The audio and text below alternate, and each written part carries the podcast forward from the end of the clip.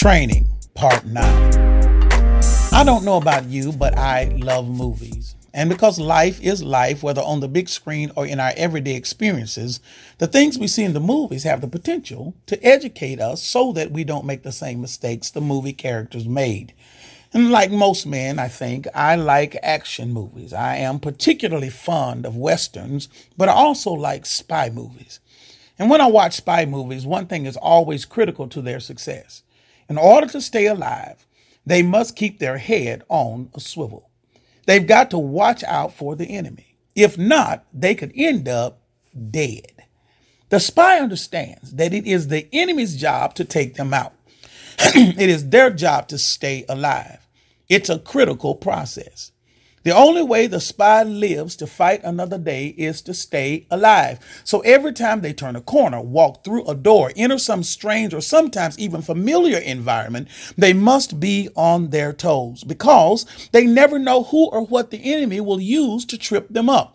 It could be a stranger or even someone close to them. Either way, their head must be on a swivel if they're going to survive the moment. This is the backdrop for our final installment of understanding our armor of God. As I said last week, the last two attributes are not something you put on as much as they are a perspective you must have if a person is going to stay safe and prepared. Over the last eight weeks, I've tried to unpack the power, position, and importance of our Christian armor. By this time, you should be well equipped to manage whatever comes your way. Your level of training should default at a higher level. Therefore, you should be able to handle any situation you face with a lot more poise, savvy, and precision. Last week, I told you to bathe every piece of your armor in prayer. It is important to know that God is being consulted at every turn. Today, we're going to deal with the last portion of our text in Ephesians chapter 6 verse 18. It reads, "Be watchful to this end with all perseverance and, pers- and supplication for all the saints. All throughout the scripture, there is the call to be watchful. It implies stay on your guard, not in the sense that you can't live your life, you understand, but in the sense that you need to be aware of your surroundings. The Bible says in 1 Peter chapter 5 verse 8, be sober, be vigilant, because your adversary the devil walks about like a roaring lion, seeking whom he may devour. His posture and position is to take out as many people as possible. Our posture and position should be to make it as hard as possible for him to accomplish his task. We are not trying to be an easy meal for the enemy. So then the idea is to not get overwhelmed with the cares of the world and let the enemy sneak up and take us by surprise. We must be ready at all times. The Bible is clear that Satan comes to steal, kill, and destroy. So maintaining a watchful eye is critical as we go throughout our day. But being watchful is twofold. In one sense, we are watching out for the enemy so that we don't become his next meal. And in the second sense, we are watching out for ways God may speak into our lives to equip us to overcome in the moments we stand in.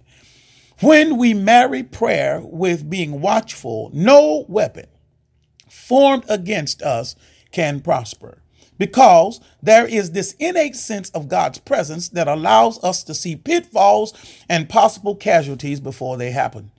Paul's intent was to make sure that his audience understood that prayer and watchfulness went hand in hand. Jesus says in Luke chapter 21, verses 34 and 36, 34 through 36, but take heed to yourselves, lest your hearts be weighed down with carousing, drunkenness, and cares of this life, and that day come on you unexpectedly. For it will come as a snare on all those who dwell on the face of the earth. Watch therefore and pray always that you may be counted worthy to escape all these things that will come to pass and to stand before the Son of Man.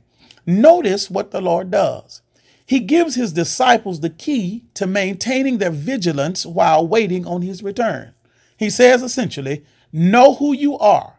Pay attention to what you're doing. Don't let this world distract you from the main thing. I'm coming back someday, and you don't want me to come back and you not be ready. So watch and make sure you pray always so that you can escape the things that will come to pass. Now, this readiness can be hard for us because we want to live a full and abundant life, and our flesh wants what it wants when it wants it. So, being watchful can be difficult because we can get sidetracked by the things we see and want. If we're not careful, they can encumber our ability to be vigilant. When Jesus was talking about seeds being sowed in Matthew chapter 13, verses 1 through 9, and then verses 18 through 23, he talked about some of those seeds falling among thorns and being choked out. They were not able to produce. When the disciples asked what the parable meant, his answer to this portion was found in verse 22. This is what he said. He says, Now he who receives seed among the thorns is he who hears the word and the cares of this world and the deceitfulness of riches choke the word and he becomes unfruitful. and that's part of the reason why the Bible speaks to be weary of serving money because in it is a sense of deceitfulness that will choke out the word of God and cause those of us who love him to be unfruitful. You see, the danger of living in this world is that we run the risk of allowing it to dictate our response to God rather than God dictating our response to it. When we are watchfully praying, we keep things in perspective so that Christ is in all and above all. It allows us to persevere in the power of his might.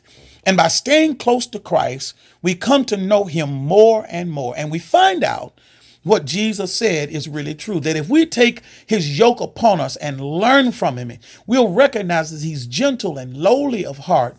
And then we find rest for our souls because his yoke is easy and his burden is light.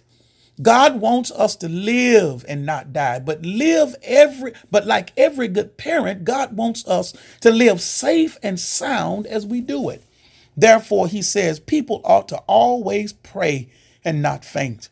We have to keep Christ front and center as we navigate the world. We wrap our lives in the truth of God's word. We seek to do righteously whenever we can. We are always ready to share the gospel of peace, which is the good news of Jesus Christ.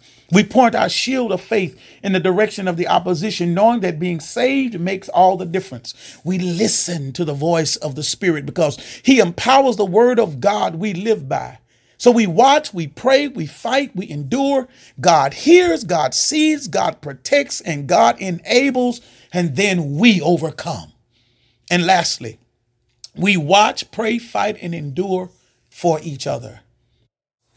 The greatest protection of a soldier in battle is the soldier fighting next to him. They know that their brother or their sister in battle has got their back. You see, God is watching out for all of us. Let's look out for one another. For the battle is not ours, it is the Lord's. I'm Dr. Alvin Summers, pastor of East Campus of First Baptist Church, Indian Trail, Marshville, North Carolina, and you've been listening to Soul Food.